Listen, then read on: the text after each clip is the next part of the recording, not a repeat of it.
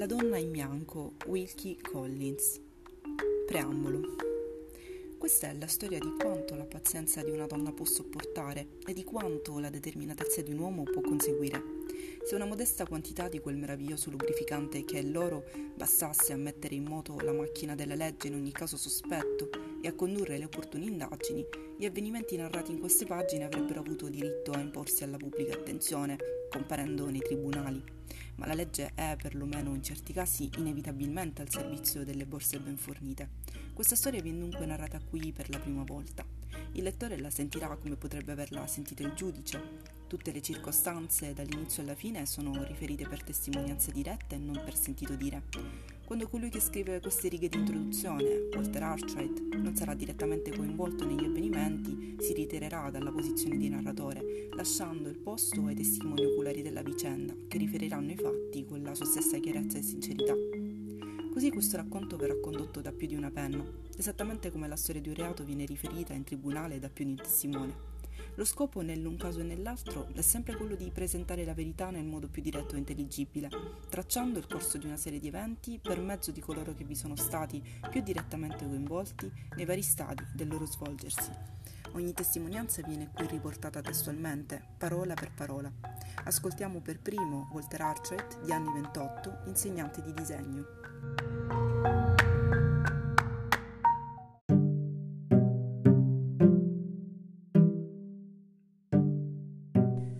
Racconto di Walter Hartright, insegnante di disegno.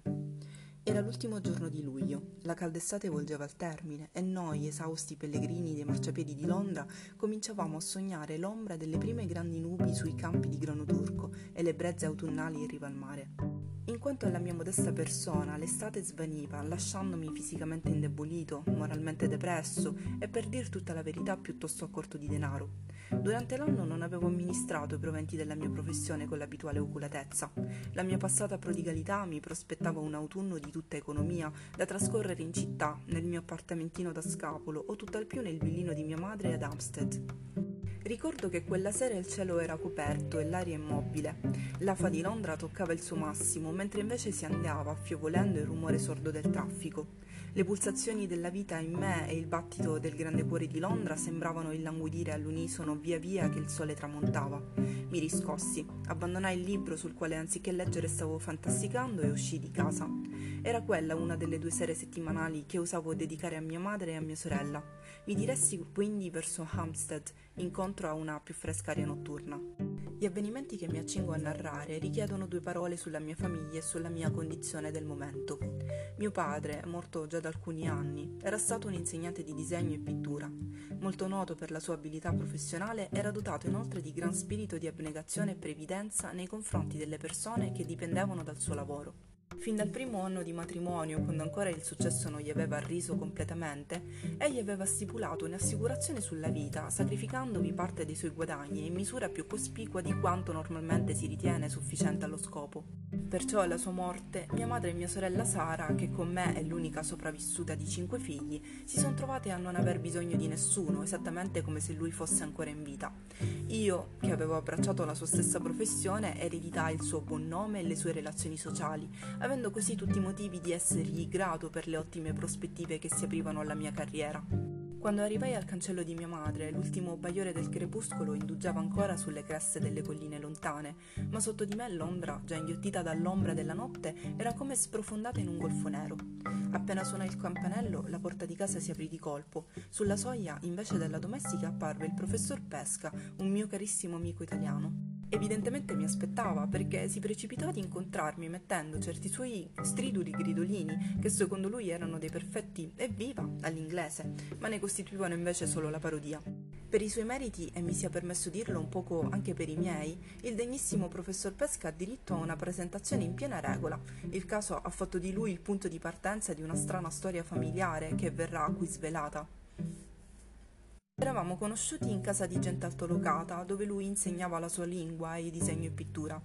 Del suo passato sapevo soltanto che aveva goduto di una buona posizione presso l'Università di Padova, che aveva abbandonato la patria per ragioni politiche, delle quali peraltro non fece mai il minimo cenno, e che ora si guadagnava dignitosamente da vivere a Londra. Pur non essendo un nano, ben fatto, anzi e perfettamente proporzionato, Pesca era indubbiamente l'uomo di più bassa statura che mi fosse capitato di vedere, oltre che per questa sua particolarità fisica Egli si distingueva tra tutti in qualsiasi luogo, ambiente sociale o gruppo per l'ingenua eccentricità del carattere e del comportamento. Sembrava dominato dall'idea di dover manifestare la sua riconoscenza verso il paese che gli offriva asilo politico e lavoro, trasformandosi in un perfetto inglese.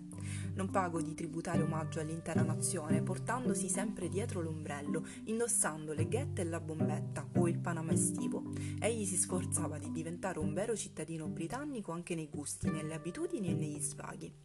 Avendo notato che gli inglesi si distinguono per l'amore verso gli esercizi fisici, l'atletica e gli sport in genere, questo caro mettino non tralasciava nessuna occasione per cimentarsi in attività mai sperimentate prima. Evidentemente il professor Pesca era convinto che per trasformarsi di punto in bianco in un buon atleta o in un vero sportivo bastasse un piccolo sforzo di volontà, come per il cappello o per le ghette. L'avevo già visto rischiar l'osso del collo in una caccia alla volpe o di spezzarsi una gamba su un campo di cricket e infine di morire annegato a Brinton. Ci eravamo incontrati là per caso ed avevamo subito deciso di fare un bagno in mare. Se il nuoto fosse da considerarsi come uno sport peculiare di sudditi britannici, avrei certamente badato al comportamento di pesca. Ma siccome chi entra in acqua, straniero o no, di solito sa badare a se stesso, non mi passò per la mente che anche quella del nuoto fosse una delle arti virili che il professore credeva di poter imparare all'improvviso. Ero già un bel po' lontano dalla spiaggia quando, accorgendomi che il mio compagno era rimasto indietro, mi voltai per sollecitare incitarlo a venire avanti. Con mia gran sorpresa ed indicibile orrore vidi soltanto due braccine bianche che si agitavano disperatamente e poi scomparivano. Accorsi e con poche bracciate sott'acqua arrivai a vederlo. Stava accoccolato in una cunetta sassosa, quieto come mai, e mi parve perfino rimpicciolito. Lo trassi a riva e quindi alla cabina a rotelle in cui avevamo lasciato i nostri vestiti. Bastarono quei pochi minuti perché l'aria tornasse a circolare liberamente nei polmoni di pesca e perché nella mente di quel delizioso mettino tornasse a rivivere l'illusione che il saper nuotare fosse solo questione di provarcisi. Appena smise di battere i denti, egli infatti mi comunicò con un ineffabile sorriso che secondo lui si era trattato di un crampo ma quando completamente ristabilito e rivestito mi raggiunse sulla spiaggia, la sua espansiva natura meridionale proruppe liberamente infrangendo in un attimo la compostezza che il professore si autoimponeva in omaggio alla flemma britannica.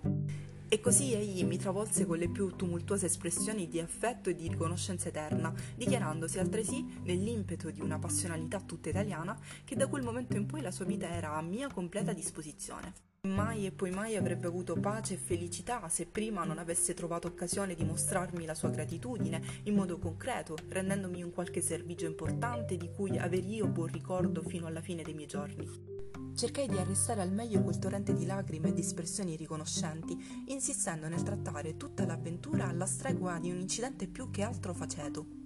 Mi parve di essere riuscito perlomeno a sminuire l'eccesso di gratitudine di pesca e allora in seguito evitai di ritornare sull'argomento. Ero soprattutto ben lungi dall'immaginare che l'occasione di essermi utile si sarebbe ben presto presentata a pesca, che lui l'avrebbe colta all'istante e che avrebbe così cambiato l'intero corso della mia vita. Fu questo che accadde veramente. Se non avessi tirato fuori dall'acqua il mio amico italiano, quando giaceva come un fantolino in una culla di sassi, non sarei mai stato coinvolto nella storia che qui si narra, non avrei forse mai sentito il nome della donna che ora vive in tutti i miei pensieri e non le avrei quindi mai dedicato tutte le mie energie facendo di lei l'unico scopo della mia vita.